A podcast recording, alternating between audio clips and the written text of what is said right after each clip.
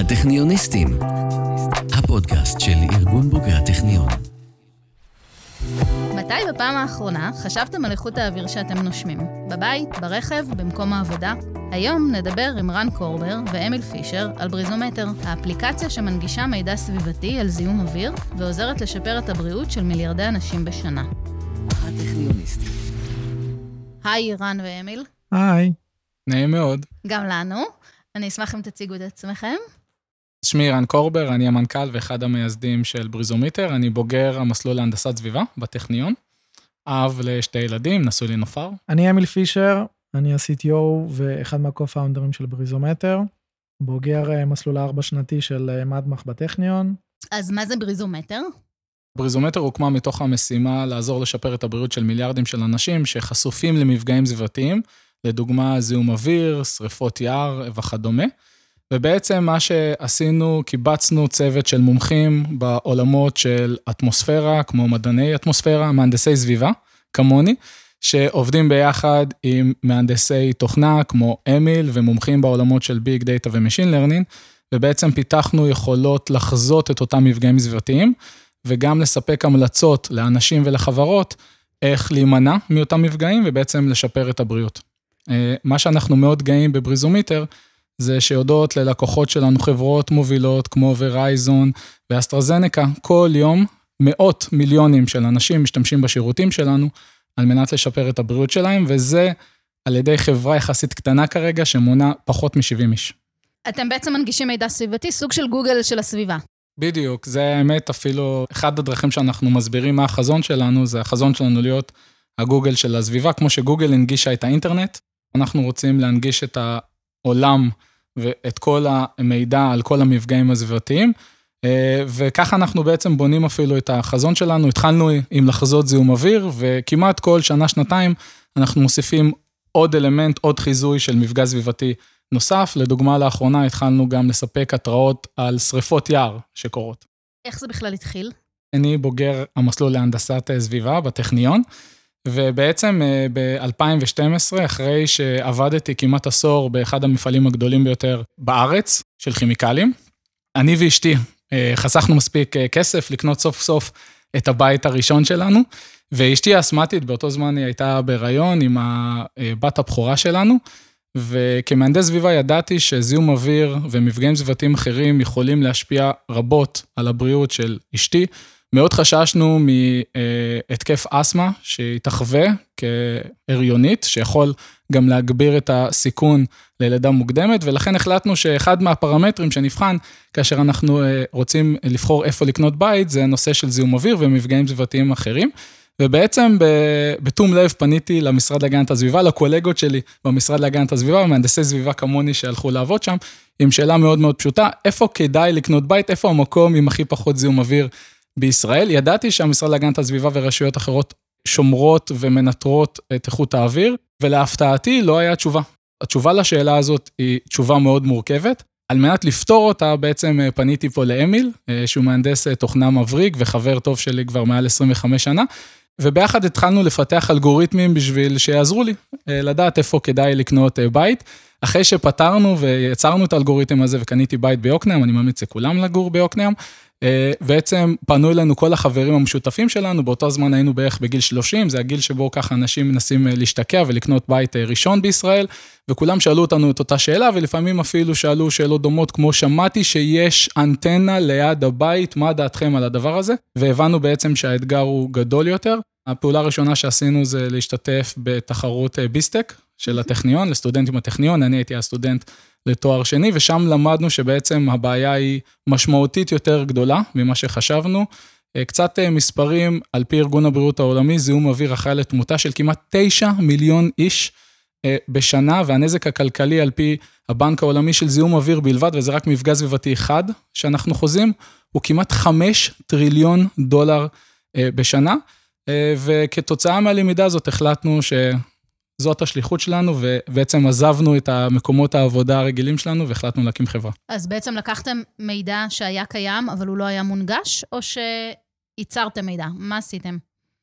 אז אה, קודם כל, אם אני אשאל אותך, אה, תגידי, אם, אה, אם פה יש 1024 PPB של אוזון, זה טוב, לא טוב? כנראה שתגידי לי, אני לא יודעת. מהמם.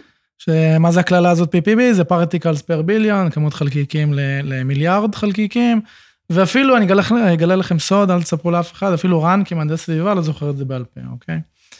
ו, ובאמת, אה, אחד, ה- אחת הבעיות הקשות זה, אנחנו קוראים לזה to, to make the invisible visible, because it's hard to fight an invisible enemy, ו, וזה באמת ככה.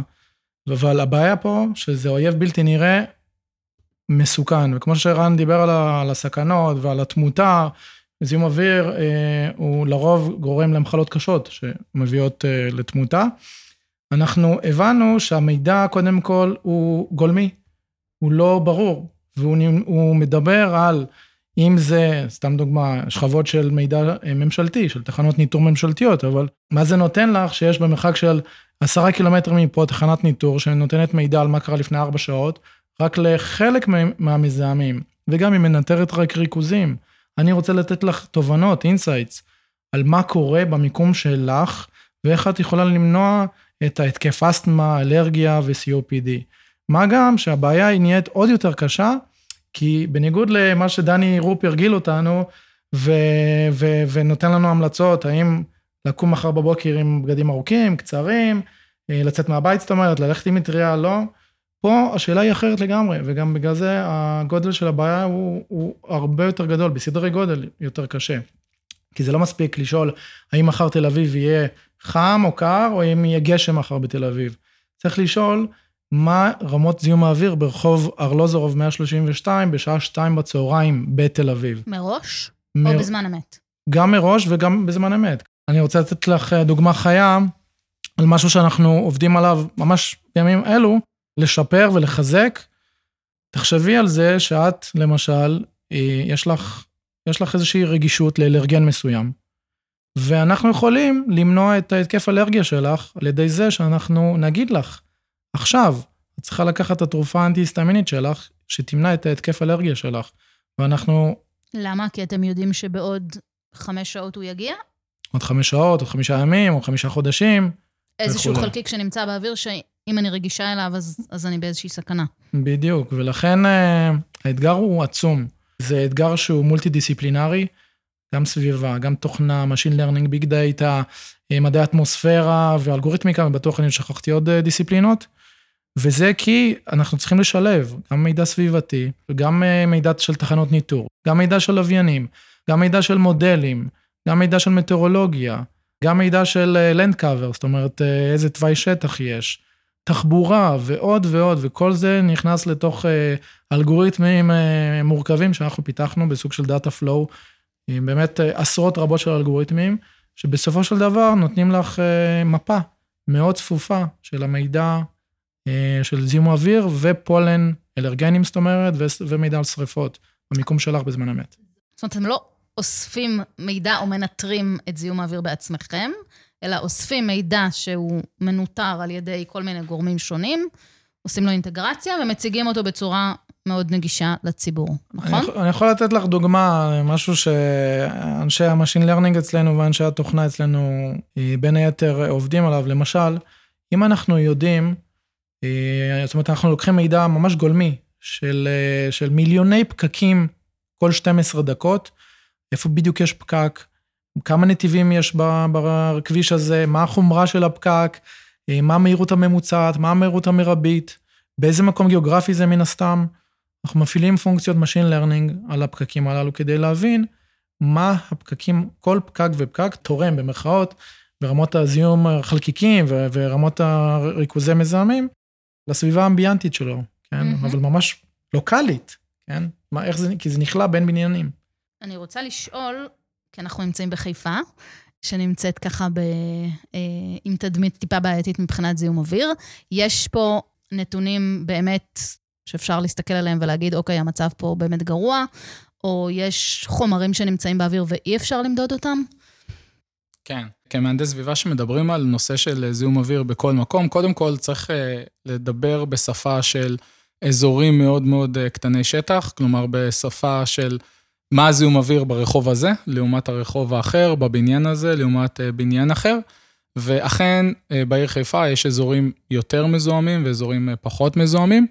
באופן כללי, אנחנו בבריזומיטר כיום מביאים נתונים וחוזים עד כ-35 מזהמים שונים, חלקם זה מזהמים שהם חלקית כימיקלים וחלקית טבעיים, לדוגמה חלקיקים מתחת ל-10 מיקרון, שלעיתים ניסים ברוח ממדבר סהרה. אלו חלקיקים טבעיים, לעומת זאת יש גם חלקיקים מתחת ל-2.5 מיקרון שנפלטים מכלי רכב או תחמוצות חנקן שנפלטים גם מכלי רכב מהתעשייה, וכמובן מגוון רחב של אבקנים שנפלטים מעצים ופרחים ועדיין יכולים לפגוע בבריאות של המון אנשים, כ-30% מאוכלוסיית העולם רגישים לאותם אבקנים. אז כן, יש מקומות שבהם יותר מזוהמים ופחות, ובאופן כללי בישראל, זה משהו מאוד מעניין, באופן כללי בישראל אנחנו רואים מדי שנה כ-40 עד 50 ימים שבהם יש זיהום אוויר נוראי. כתוצאה מסופות חול שמגיעות אלינו ממדבר סהרה וממדינות שכנות. אה, אנחנו מוקפים מדבריות, כ-90% מהמזרח התיכון הוא אה, מדבריות, כתוצאה מהתחממות הגלובלית, המדבריות הופכות להיות יותר גדולות, אז התופעה נהיית יותר יותר חמורה. יש לנו גם מספר לא מבוטל של ימים שיש שריפות, שריפות יער, אנחנו עכשיו בעיצומו של אה, עונת השריפות, וכל... אה, אה, מדורה שלא נכבדת בזמן יכולה להתפתח לשריפה ענקית כמובן. אני, אני אפילו אוסיף ואגיד שיש לנו בדיחה פנימית בחברה, ש, שאנחנו שואלים מה הייצוא הכי גדול של סין לארצות הברית, אז זה זיהום אוויר. כי אם חושבים על זה, כמו שרן הזכיר את הסופות חול שמגיעות מאפריקה, זה לא רק מגיע לישראל. אנחנו ראינו שנה שעברה, וקראו לזה The Godzilla Dust הגיע מאפריקה עד יבשת אמריקה, והשפיע על, על אה, באמת איכות, איכות האוויר בכל יבש, כמעט בכל צפון אמריקה, זה היה מטורף. הטכניוניסטים. רציתי לדעת איזה חסמים, או לחילופין, אפשרויות חקיקה מאפשרות לכם בעצם לתת את השירות הזה, והאם יש הבדל בין מדינות שונות בעולם בהקשר הזה. אז בעצם, אה, כמו הרבה חברות אה, טכנולוגיות, יש בעצם, היו מספר חקיקות שאפשרו לנו לפתח את הטכנולוגיה בהתחלה, אז יש אה, שני חוקים מרכזיים שאפשרו לנו להקים רשת שחוזה מפגעים סביבתיים בצורה גלובלית. החוק הראשון זה חוק חופש המידע, שבעצם מאפשר לכל בן אדם לקבל כל מידע בריאותי או סביבתי מרשויות ומדינות שחוקקו את החוק הזה, אה, מעל 100 מדינות בעולם חוקקו את החוק הזה, כמובן ישראל, ארה"ב ואפילו מדינות אה, כמו סין. החוק השני זה חוק אוויר נקי, באנגלית זה נקרא Clean Air Act, שבעצם מחייב את כל הרשויות בכל עיר מרכזית, ויש הגדרה מה זה עיר מרכזית או עיר גדולה, אה, לנטר את זיהום האוויר על ידי הצבה של סנסורים, על ידי תקינה. מה זה זיהום אוויר, מאיזה ריכוזים מסוימים זה הופך להיות זיהום אוויר, אה, לקבוע אינדקס איכות אוויר, אה, שקובע מה כדאי לנשום ומה לא כדאי לנשום, ובעצם השילוב של שתי החוקים האלה אפשר לנו לפתח בהתחלה את הטכנולוגיה הראשונית, שאפשרה לנו לנטר את זיהום האוויר באותן אה, מדינות. מה שמיוחד בזיהום אוויר זה שהוא לא רק מושפע מהמטאורולוגיה או ממזג האוויר, הוא מושפע מהתנהגות אנושית, הוא מושפע מאיתנו. אם יש המון כלי רכב על כביש מסוים, אותו כביש יהיה מזוהם יותר, אלא אם כן כמובן כל הכלי רכב אה, רכבים חשמליים. אה, אם יש בעצם איזשהו משחק פוטבול או משחק אה, מרכזי ו- ויש קבלת קהל, אז, אז, אז יהיה זיהום אוויר באותו אזור.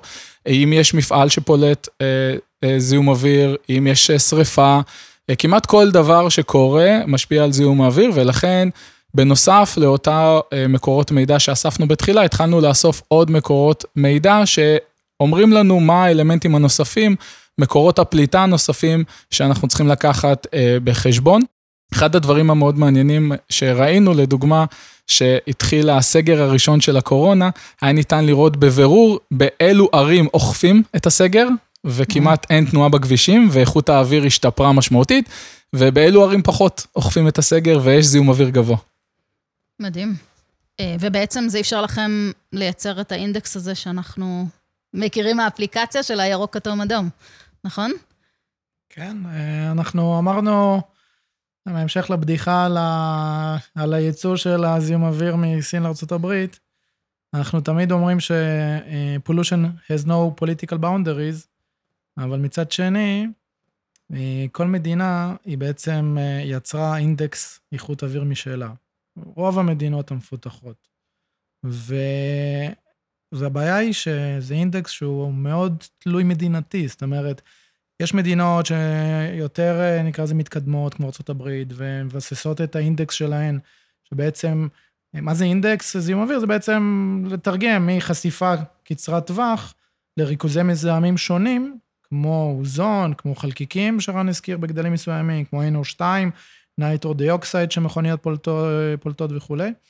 אה, אז בעצם לתרגם את זה למשהו פשוט, לקטגוריות, טוב, לא טוב, אה, מאוד חמור, ומה ההשפעות וההשלכות של זה על מה האדם צריך לעשות. אז אתם מתאימים את עצמכם?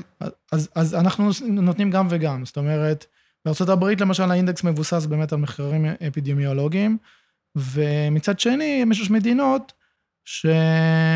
בוא נגיד, נסתכל על סין ונכיל שם את האינדקס האמריקאי על סין, אז כנראה שתצטרכי לסגור שם אה, את רוב הכלכלה הסינית. כי, כי מאוד מזוהם שם, כן? ולכן כל מדינה היא גם חיה באילוצים, אם זה פוליטיים, אם זה כלכליים, היא לא יכולה לייצר אינדקסים שהם 100% מוכוונים אך ורק מדע. יש עוד שיקולים. אז אמרנו, אנחנו גם נספק את כל האינדקסים האפשריים, שכל האינדקסים הקיימים לכל מדינה, אה, ומצד שני אנחנו אמרנו, אנחנו ניתן את האינדקס של בריזומטר, אנחנו קוראים לזה בקי, בריזומטר quality index, שלא באמת אין גבולות פוליטיים, אוקיי? מעולה. אז uh, תעזרו לי לחשוב מה אני עושה עם האפליקציה, אם אני רוצה לשפר את הבריאות שלי. אז, אז ככה, בהמשך למה שאמיל סיפר על אינדקסים, אז זה באמת uh, קשור מה את מעוניינת לעשות, איזה נקודת החלטה את נמצאת בחיים שלך. אם את כרגע רוצה אה, פשוט לצאת לריצה, או לצאת לאיזושהי פעילות גופנית מאומצת בחוץ, אז תקבלי המלצות איפה כדאי לבצע את הפעילות הזאת, בגלל שזיהום אוויר הוא כל כך דינמי, כי הוא מושפע מכל כך הרבה פרמטרים, אני מבטיח לך שתמיד תמצאי מקום יחסית קרוב לעשות פעילות גופנית, לפעמים זה המקום שבו את נמצאת, אבל לפעמים זה כמה רחובות אה, משם. במידה ואת אה, בנקודת החלטה של להשתקע במקום מסוים, אה, אנחנו פיתחנו, אה, אחד הפיצ'רים שיש לנו באתר, מספק המלצות איפה כדאי לקנות בית, זאת על ידי לקיחה בחשבון של נתונים סטטיסטיים לאורך חודש אחורה, ובהקשר הזה אנחנו משתמשים באינדקס שלוקח בחשבון חשיפה ארוכת טווח. אז כמובן בעולמות האלו, ככל שאתה חשוף יותר זמן לאיזשהו מזהם, ה-threshold, הסף שכדאי לך להיות חשוף אליו, אה, נהיית קטנה יותר, ואנחנו לוקחים את זה בחשבון באינדקס אה, מיוחד שנלקח מארגון הבריאות העולמי, שממליץ לאנשים איפה כדאי להשתקע, איפה כדאי להם לגור. טוב, אז נחזור רגע אחורה לביזטק. אה, מה קרה אחרי שהשתתפתם בתוכנית? קודם כל, אני חייב לפרגן מאוד לביסטק. אני חושב שזו תוכנית הרבה יותר מראויה. היא ממש... אה, היא מדהימה. היא נותנת אה, בסיס חזק, היא נותנת יסודות, כלים, לארגז כלים. רן ואני תמיד אומרים שלא נולדנו co-founders, לא, לא נולדתי CTO ורן לא נולד CEO. בטח בהתחלה יזמים צריכים קרקע, צריכים בסיס, צריכים איזושהי מסגרת איזשהו סט כללים ברור, כן, בטח למהנדסים שחושבים בצורה מתודולוגית, אלגוריתמית, כמו שהטכניון לימד אותנו לחשוב, אז זה מאוד מאוד עזר לנו. הכלים שהביזטק נתן לנו, בכל אספקט, כן, אם זה להכין אה, תוכנית אה, תקציר מנהלים, אה, מצגת למשקיעים, איך מדברים, איך עושים פיץ', איך מדברים מול קהל, mm-hmm. המון המון דברים, כן, עורכי דין, איך מקימים חברה, איך מגייסים כסף, דברים בסיסיים. אבל זאת רק ההתחלה, מן הסתם. כשאתה מסיים את הביזטק, זו באמת רק ההתחלה האמיתית של החיים האמיתיים בעולם היזמות. ומצד שני, אתה יוצא למסע הזה לא קלולס לגמרי, אלא עם, עם בסיס כלשהו, שממנו יותר קל לך לעשות את ה-leap of faith הזה קדימה, כן? Mm-hmm. ומה בכלל משך אותך מלכתחילה ליזמות? אני מגיל צעיר אה, מאוד, אה, מאוד התחברתי לעולם, לעולם הזה של יזמות, הייתי מייקר, מאוד אהבתי כל הזמן אה, לחשוב על, על דברים חדשים, אז בסוף זה קשור לדעתי לה, להגדרה העצמית שלנו, של, שלנו ב, ביקום הזה, מה, מה המטרות שלנו פה. אז אה, בשבילי, אני, אני רציתי תמיד לעשות משהו שאף אחד לא עשה, להשאיר איזשהו חותם, mm-hmm. לעשות משהו ש... שיעשה טוב, בגדול, כן? ואיך אלון אולמן אומר, כשהזדמנות פוגשת אה, מוכנות, אז עד שרן הגיע, רן הוא אה, החבר הכי טוב שלי מעל 20 שנה, אני עבדתי בזמנו ברפאל, ואז רן התקשר אליי, אז בזמנו זה היה רעש, כן, הוא אמר לי, אמיל, אנחנו, אנחנו מצליחים, אנחנו בטירוף, אה, אנחנו כבר בחצי גמר של הביסטיג, או רבע גמר, משהו כזה. ו... ובאמת אה, לקח לו הרבה זמן לשכנע אותי לעזוב את רפאל, גם זה, זה אני תמיד מספר, זה, זה, זה אתגר קשה, כן? במיוחד אז אה, באתי לקבל, לקבל קביעות ברפאל, ו, והחומות שם מגנות עליך גם פסיכולוגית, ו... ואז בזמנו אשתי ואני חיפשנו בית לקנות, והיא הייתה בהיריון, ועוד הוצאות וכולי, וזה מן הסתם סטטיסטית, רוב הסיכויים שניכשל, נכון? אבל זו לא הגישה הנכונה. רגע, אבל עזבת את רפאל כדי להגיע לביזדק, או שזה אחרי ביזדק כבר? זה היה במקביל. במקביל. כן. אדיר. כן, זה היה... ולקח לרן הרבה זמן, אה, הוא עבד עליי אה, במשך אה, חודשים רבים כדי לשכנע אותי להצטרף לדבר הזה. האמנתי מהרגע הראשון, זה פשוט עניין של ניהול הפחדים והתמודדות ויציאה מאזור הנוחות. ובאמת בסוף, ההזדמנות פגשה את המוכנות. מעולה. אז רציתי לשאול למה בחרתם את המסלול שבחרתם בטכניון? הגעתם לפה ביחד? הכרתם לפני הטכניון? כן, כן, אז, אז לכל אחד יש סיפור שונה, כי למדנו דברים אה, שונים. אז אני, אני ואמיל חברים מגיל 14 או גיל 15 מקריית ים, אה, למדנו ביחד אה, ברודמן, בקריית ים, ו, וגם אנחנו מלווים זה את זה מאותו רגע, כלומר, התגייסנו ביחד והלכנו לטכניון ביחד, אבל לכל אחד למסלול שונה. אחרי שירות בקבע בצבא, התחלתי לעבוד כמאבטח באחד המפעלים הגדולים של כימיקלים בישראל, ובעצם אה, כמאבטח יש לי את הזכות אה, לבדוק אה, בגאז'ים, לבדוק את המטען של כל רכב שנכנס, והחלטתי לנצל את ההזדמנות הזאת לערוך סקר בשביל לבחור מה אני רוצה ללמוד. כן, הייתי בטוח שאני רוצה ללמוד בטכניון כבר אז, הייתי בוגר כיתה מדעית בתיכון ומאוד אהבתי את מקצועות המדעים, אבל בטכניון יש מגוון רחב של מקצועות, מהנדסת סביבה ותוכנה וכימיה ופיזיקה וביולוגיה ותעשייה וניהול, ומקצועות אחרים שכל הזמן משתנים. אה, ולכן כל בן אדם שנכנס בשער המפעל ובדקתי לו את המטען, שאלתי אותו מספר שאלות פשוטות. מה למדת? האם אתה מרוצה מהמקצוע שלך? האם אתה מרוצה מהתנאים בעבודה שלך? האם היית ממליץ לילדים שלך ללכת בדרכך? ולהפתעתי או לא להפתעתי, התשובות היו כאלה. קודם כל, אף אחד לא מרוצה, לא מרוצה. ממה שהוא עובד, אף אחד לא מרוצה מהתנאים, ובטח שלא היה ממליץ לילדים שלו ללכת בדרכו, אבל מה שחזר וחזר כמעט אצל כל בן אדם, הוא שאיכות הסביבה זה חשוב, זה נושא חשוב, וכולם אמרו לי... בשיחת בגז' איך הם הגיעו לזה?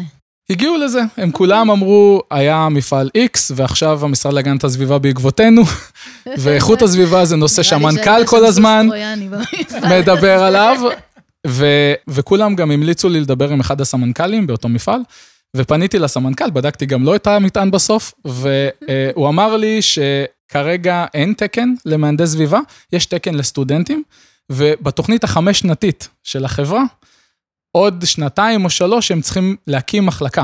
ואם אני אלך ללמוד הנדסת סביבה, אולי אני אהיה אחד העובדים הראשונים במחלקה הזאת. ולקחתי את זה ברצינות, וכך עשיתי, ואכן הייתי העובד הראשון במחלקה, והייתי המהנדס סביבה הראשון בשלושה מפעלים. לאט לאט התקדמתי עד שבסוף הייתי חבר הנהלה בחלק מהמפעלים האלה. זה הנדסת סביבה בתוך הנדסה כימית, נכון? בפקולטה להנדסה כימית. אז אני לקחתי את זה כחלק מהפקולטה להנדסה כימית, אה, מאז זה השתנה, ולדעתי זה חלק מהפקולטה להנדסה אזרחית וסביבתית. נכון. אה, בזמנו, לפי ההתמחות שלך, היית יכול לבחור את הפקולטה.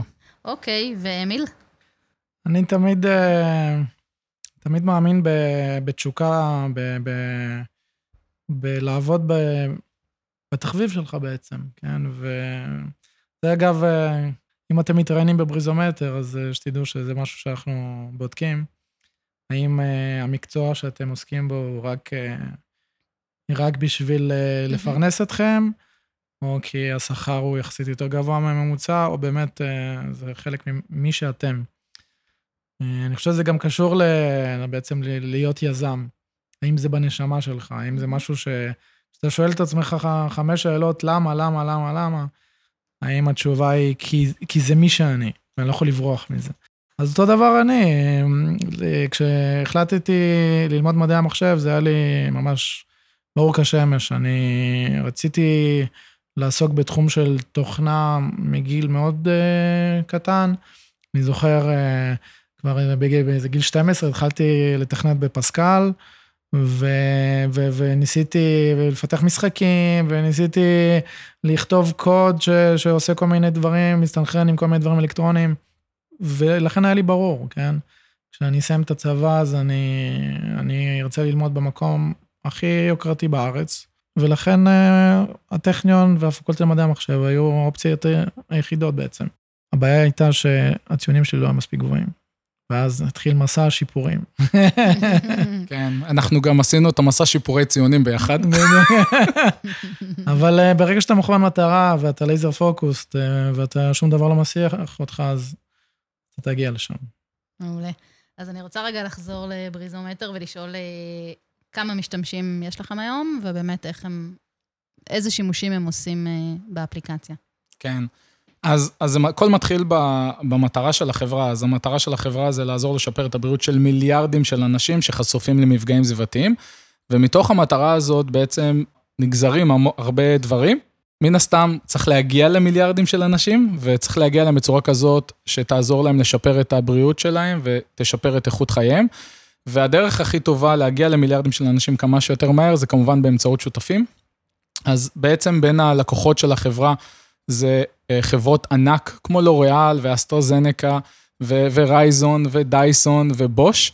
לכל אחד מהלקוחות האלו יש שימוש שונה במידע שאנחנו מנגישים באמצעות API, אז חברות פארמה לדוגמה, מציגות את המידע באפליקציות consumers, לחולים כרוניים, חולים כרוניים ריאתיים, או אנשים שאלרגיים לאותם אבקנים, וממליצות להם איזה טיפול הם צריכים, לפני שזה מאוחר מדי, לפני החשיפה, לקחת את אותה תרופה לפני שהפציינט אה, חשוף לאבקנים שעלולים לפגוע בבריאות שלו. אה, חברות כמו דייסון ובוש מפעילים מכשירי IoT, שמופעלים אוטומטית על ידי התחזית שלנו, לדוגמה, לדייסון יש מתאר אוויר, והיוזר מקבל המלצה להפעיל את המתאר אוויר על מנת למנוע כניסה של זיהום אוויר לתוך הבית. הודות ללקוחות שלנו, מאות מיליונים של אנשים משתמשים בשירותים שלנו על בסיס יומי. ובנוסף, יש גם אנשים ש... יוזרים שמשתמשים ישירות באפליקציות שלנו, ושם אנחנו מדברים על מיליונים אה, של אה, משתמשים, ומה שיפה בחברה זה שהכל כמובן צומח. ויש כל הזמן לקוחות חדשים ויש כל הזמן משתמשים חדשים, ואנחנו מאוד מקווים שבקרוב נגיע ליעד של לפחות לעזור למיליארד אנשים. אני אוסיף אה, משהו שמבחינתי הוא מרגש בטירוף, כי כשהקמנו את החברה, אז אה, בעיקר שאלו אותנו למה צריך אתכם. וגם אמרו לנו שזה לא יצליח אף פעם, אבל זה סיפור אחר. אה, כי באמת הנושא של מודעות וחינוך הציבור, אנחנו, אנחנו חושבים בדיעבד שאפילו קמנו לכאורה, קצת מוקדם מדי, אה, ובאמת היה לנו קשה מאוד לפרוץ, כן? גם היינו החברה הראשונה, הראשונה בעולם לעשות באמת product market fit, למידע סביבתי ולעשות ביזנס מהדבר הזה, ולא רק אה, לספק מידע גולמי שהוא לא ברור ודרך ממשלות. אה, אבל מבחינתי הטרנספורמציה המלאה הושלמה, או לפחות milestone משמעותי הושלם, כשהשנה לפני מספר, ממש לא לפני כמה שבועות, אה, אפל באירוע, אחד האירועים המרכזיים שלהם, WWDC, אחד מהאירועים שבהם אה, בזמנו סטיב ג'ובס אה, הוציא ממש עוד דבר אחד קטן והוציא את האייפון מהכיס. אז, אז, אז באירוע כזה, בעצם פעם ראשונה דובר על, על מידע סביבתי ואיך מידע סביבתי משתלב בתוך ה-weather app של כל אייפון שהוא pre-installed, ובמקרה זה גם המידע שלנו. אז זה באמת מרגש. זה באמת מרגש. רציתי לשאול קצת על המודל העסקי, אני מבינה שבעצם אה, החברות הן אלה שמאפשרות לכם, נכון? הם בעצם הלקוחות המשלמים, כשהיוזרים האחרים כמוני, אה, מקבלים את המידע חינם, נכון? יכולים טיפה להרחיב? כן, אז העיקר, עיקר ההכנסות שלנו זה ממודלים של B2B2C. אנחנו מספקים מגוון רחב של APIs ומידע לחברות, שבעצם מנגישות את המידע הזה ליוזרים שלהם, או לסירוגין משתמשות במידע הזה לצורך תכנון אסטרטגי או תכנון עסקי. אה, אה, ובעצם תמורת השירות הזה החברות אה, משלמות לנו, וכמובן באמצעות השירות הזה החברות הללו מספקות מידע מאוד מאוד חשוב ליוזרים שלהם ועוזרים להם לשפר את איכות החיים שלהם. שזה מה, חברות תרופות לאנשים שיש להם מחלות ספציפיות, וגם, אני שומעת שגם חברות עסקיות נוספות. כן, אז, אז בעצם צריך להבין שאנחנו תמיד נושמים. אה, ואנחנו תמיד חשופים למפגעים סביבתיים, אנחנו נושמים שאנחנו ישנים, אנחנו נושמים וחשופים למפגעים סביבתיים שאנחנו נוהגים ברכב, אנחנו חשופים למפגעים סביבתיים בבית, במקום העבודה, ולכן יש מגוון רחב של חברות, מגוון רחב של תעשיות. אה, ראוי לציין את תעשיית ההלפקר, אה, אסתמה ו-COPD הם מחלות כרוניות שמאוד מושפעות מזיהום אוויר ומ... מזהמים אחרים, ולכן אנחנו עובדים עם חברות כמו אסטרזנקה. אה, ראוי לציין חברות שמספקות, בגדול חברות הביג טק, שמספקות מגוון אפליקציות ליוזרים. אה, אמיל ציין שבאפל וודר אה, יש מידע של בריזומיטר על איכות אוויר. עוד חברות זה חברות שיש להן מוצרים לבית החכם, מוצרי IoT, שפועלים ישירות על פי אפליקציות, אה, מוצרים שמחוברים לאינטרנט, ראוי לציין שם את חברות סימנס ובוש ודייסון, אה, וגם אה, חברות רכב. לאחרונה הכרזנו על שיתוף פעולה עם חברת טאטה, שמנגישה את המידע שלנו ברכב, בדשבורד של הרכב, וכאשר הנהג בסיכון להיכנס לאזור שיש בו שריפה או זיהום אוויר, או אפילו אבקנים במידה והוא רגיש, הוא יקבל מגוון רחב של המלצות, לדוגמה, לסגור את החלון, לפתוח את המתאר אוויר, שנהיה סטנדרט בכל רכב, אולי לשנות את הנתיב הנסיעה שלו, אולי לשנות את היעד שלו, אם הוא, אם הוא נוסע עכשיו לעשות קמפינג עם המשפחה לתוך שריפה, אז אולי כדאי לו לשנות את היעד שלו, וזאת רק ההתחלה, אנחנו מקווים. יש גורמים שלא היו מעוניינים שהמידע הזה מונגש לדעתכם? אז בעצם, אה, כמו שאמרתי, אה, על פי חוק חופש המידע, חלק מהמידע כבר מונגש, אנחנו אה, בעצם מנתחים אותו, חוזים מה יהיה הלאה וכדומה. עוד משהו מאוד מעניין לגבי בריזומיטר, אנחנו גם אולי בהתחלה חששנו מהדבר הזה, אבל גילינו מאוד מהר שרוב העולם כן מודע, ורוב העולם רוצה שאנשים יהיו מודעים ויקבלו החלטות מושכלות, כולם רוצים לשפר את הבריאות של אנשים, סיפרתי על המספרים הנוראים שכל שנה כמעט 9 מיליון איש מתים כתוצאה מזיהום אוויר. ולאות תמיכה בדרך שלנו, כבר בתחילת הדרך, כבר ב-2015, קיבלנו הוקרה אה, מהאו"ם. בעצם הטכנולוגיה הוכרה כאחת הטכנולוגיות שיכולות לשפר את העולם. באותה שנה אפילו נפגשנו פעמיים עם נשיא ארצות הברית לשעבר, נשיא ברק אובמה, והוזמנו לבית הלבן, והיינו כחלק מהשגרירים של יזמות שלו, כתוצאה מהטכנולוגיה המדהימה אה, שפיתחנו. ולאורך השנים היה לנו את הזכות והכבוד לפגוש מגוון רחב של אה, מנהיגים, אה, נפגשתי עם מייקל בלומברג, נפגשנו עם נשיא צרפת לשעבר וכדומה, וכולם מודעים על הבעיה, בעיית זיהום האוויר ומפגעים סביבתיים קיימת כמעט בכל מדינה, לא משנה אם מדינה מתפתחת או מפותחת, זה משהו אה, שקיים, וכולם מן הסתם רוצים להגן על התושבים שלהם. אז רציתי לשאול אם יש מוצרים חדשים או פיתוחים חדשים שאתם עובדים עליהם כרגע.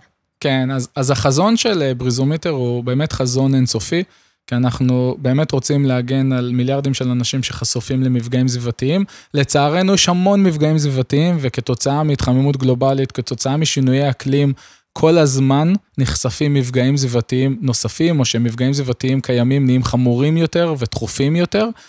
כיום אנחנו חוזים זיהום אוויר, וחוזים מזג האוויר, חוזים מפקנים, ונותנים התראות אה, על שריפות יער. וכמעט כל שנה או שנתיים אנחנו אה, משיקים קו חדש של מוצרים שחוזה מפגעים אה, חדשים. ואמי, לספר לכם על מוצר שיצא בקרוב. breaking. מרגיש שכל הלחץ על הכתפיים שלי עכשיו. קדימה, סומכים עליך. אז כמו שרן אמר, באמת אה, החזון הוא אינסופי, אנחנו יכולים, בהתחלה כלייזר פוקוס, כאילו זה המלצה לכל יזם מתחיל, קודם כל כמובן תהיו laser focus. התחלנו ב-air quality, התרחבנו ל-pollen, ו- ועכשיו אנחנו שמים דגש מאוד גדול על העולם של אה, שריפות. אה, בניגוד לזיהום אוויר שמן הסתם פוגע פגיעה הרבה פעמים ארוכת טווח, או גורם לכל מיני התקפים קצרי טווח, אה, בשריפות אנחנו מדברים על ממש להציל חיים במיידי, עכשיו. ואני רק יכול להגיד בהיי לבל שאנחנו אנחנו אה, משחררים עכשיו ממש מוצר מדהים מבחינתי, שיציל חיים, יציל חיים על ידי הנגשה של בדיוק מיקומי השרפות, אבל לא רק כאיזשהו מרקר, כ... כ... אוקיי, באזור הזה בערך, אלא זה באמת אה, מידע שהוא Game Changer מהבחינה שבו אנחנו נוכל לספ... לצייר במחוז את הפוליגון כעוד שכבה על מפה. הפוליגון הזה ייצג בדיוק את השטח שבו בוערת השרפה. עכשיו, אתה יכול לקחת את זה לעולמות רבים, כן? אה, אה, סתם דוגמה, בשילוב עם, כמו שרן אמר על אוטומוטיב, שהוא הזכיר, את תוכלי, תדמייני שאת נוהגת ברכב שלך, והרכב יגיד לך, תקשיבי, המסלול שאת בוחרת הוא מסוכן כי מתקרבת לשם השרפה. כדאי שתיקחי את המסלול הזה. זה אבל חלק מהאפליקציה, זה פיצ'ר בתוך האפליקציה, כן? זה גם אה, מוכוון B2C, גם B2B, אנחנו גם נספק את זה, כמובן. כחלק מאיתנו חברה, יש הרבה דברים ייחודיים בחברה, אבל כמובן, קודם כל, זה לא רק לעשות ביזנס, אלא קודם כל לעשות טוב, להנגיש את המידע, אז בטח את המידע הזה אנחנו ננגיש במוצרי אה, B2C שלנו, אבל גם אנחנו נספק את זה לחברות אחרות, אה, כמוצר אה, נוסף. שהוא קומפלימנטרי. ורציתי לשאול אתכם לגבי הקורונה, זה שינה משהו אצלכם? כן, בטח. אז קודם כל, לפני הקורונה כולנו עבדנו ביחד במשרד. אה, המשרדים שלנו, ההדקורטר זה בעיר התחתית, בנמל 24, מקום אה, נפלא. וכמובן, כתוצאה מכך, אה, עברנו לעבוד רימוט על מנת להגן על העובדים. עכשיו חזרנו במתכונת היברידית, שהיא גם מאפשרת עבודה מהמשרד כאשר צריך. וגם מאפשרת עבודה אה, מהבית. אה, ובעצם אה, היו כמה, היו הרבה דברים מעניינים שקרו בקורונה. נתחיל עם זה שבמרץ 2020, אני, כמו הרבה יזמים אחרים, מנכ"לים של סטארט-אפים, קיבלתי אימייל על The Black Swan ועל המשבר הכלכלי שעתיד לבוא. הנסדק וה-S&P 500 קרסו, ו... ו... בעצם קיבלנו המלצות אה, שכמעט כל יזם קיבל אותן, אה, לפטר ולצמצם עלויות, אה, ואני ואמיל החלטנו שמאחר והדבר הכי חשוב לנו זה בעצם לשמור על התרבות שלנו ולשמור על, ה, על האנשים, כי באמת כל אחד מהאנשים ש, שגייסנו, אנחנו רואים אותו כחלק מהמשפחה, אנחנו כל הזמן מדברים שזה, שזאת משפחה.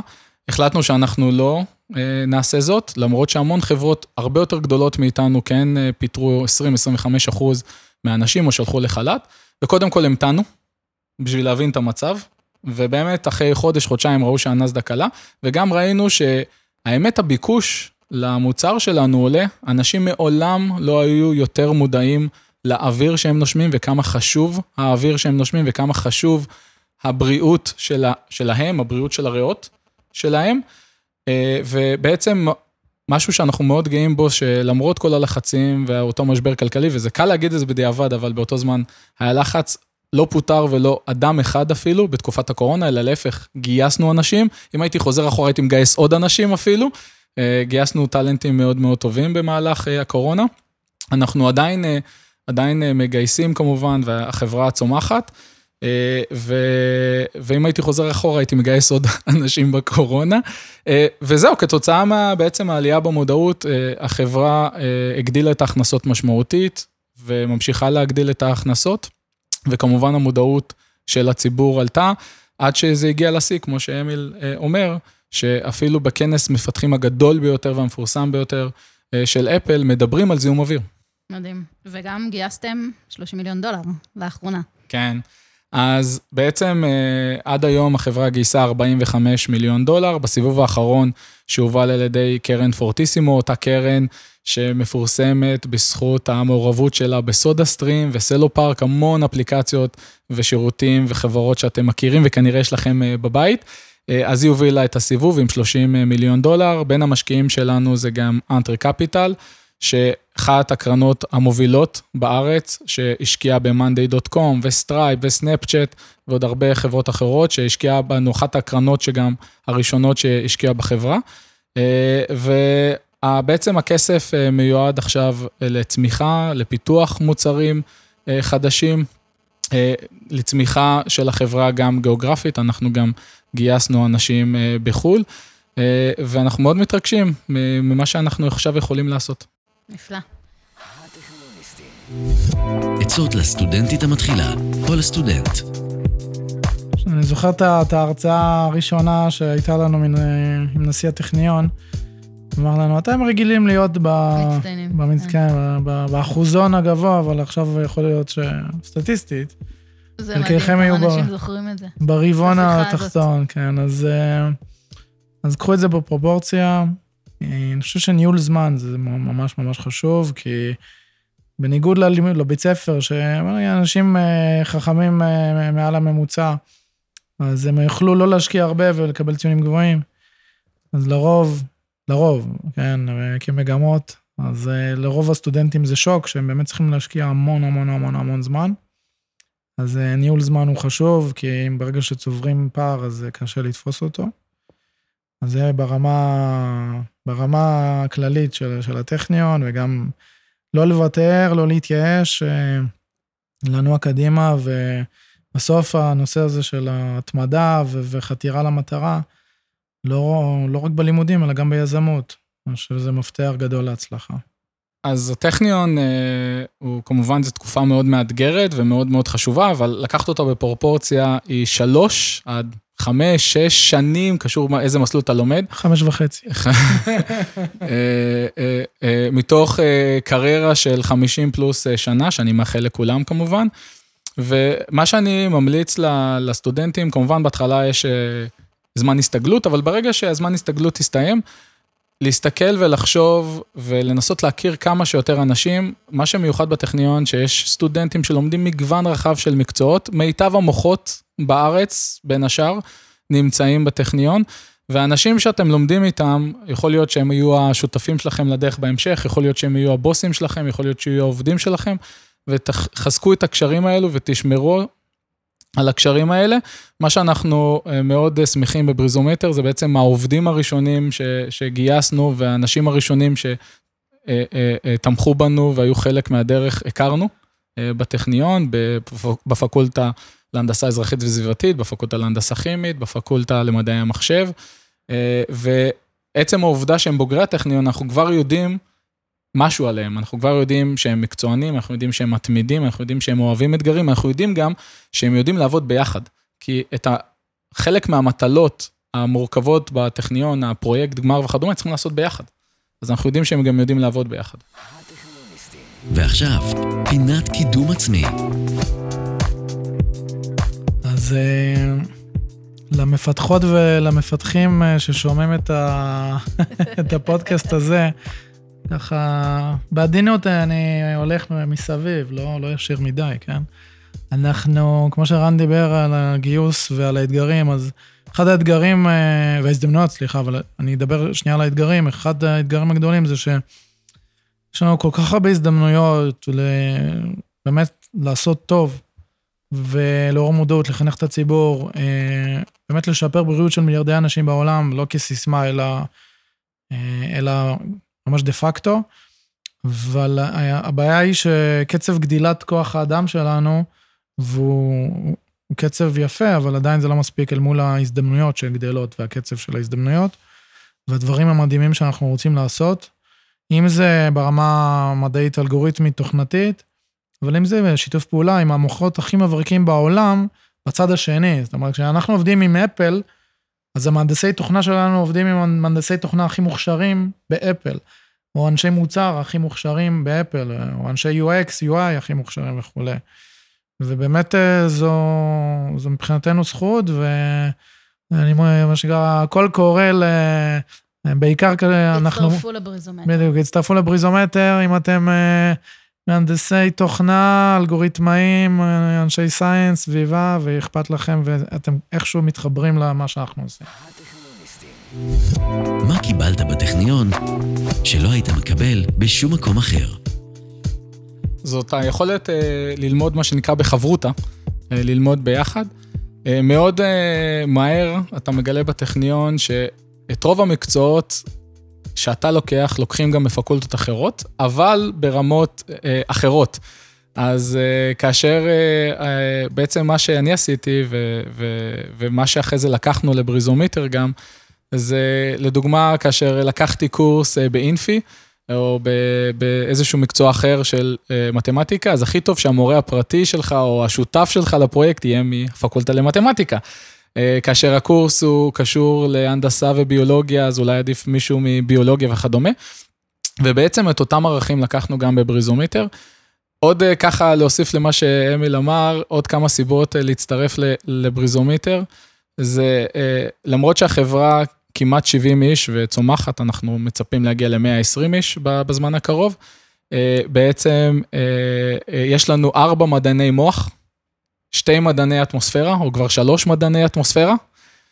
יש לנו מומחים לאבקנים ומומחים לזיהום אוויר, שעובדים ביחד עם מומחים ל-machine learning ומהנדסי תוכנה ו-big data, כמובן שעובדים בשיתוף פעולה ביחד עם מומחים בעולמות של מכירות ושיווק.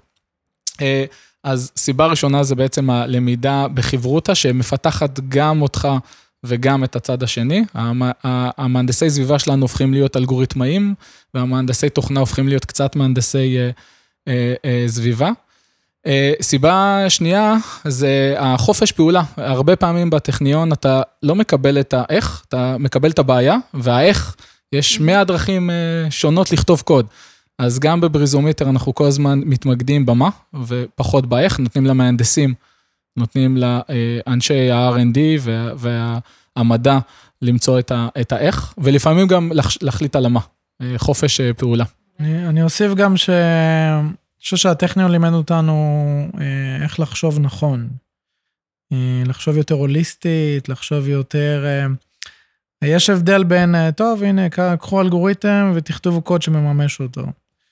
זה לא, זה לא מה שחווינו בטכניון, לטובה, אני אומר, כן? כמובן שזה הרבה יותר מאתגר והרבה יותר קשה, אבל ברגע שאתה חושב נכון, ו, ובאמת מפרק את הבעיה, קודם כל באמת מנסה לחשוב על, ה, על הבעיה עצמה ולא ישר רץ לפתרון, אה, אני חושב שזה נותן אה, יכולת חשיבה שהיא הרבה מעבר לאינסטינקט הראשוני.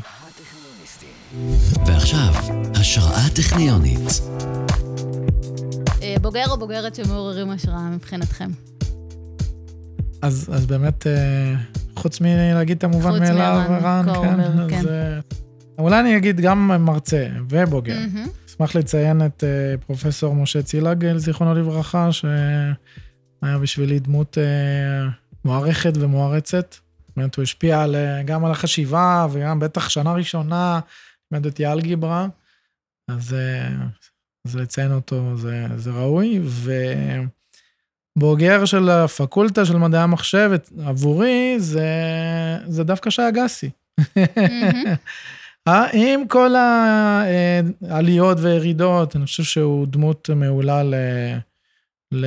להסתכלות ולהערכה וללמידה בהרבה דברים, כן. רוצה לשפר את העולם. בדיוק.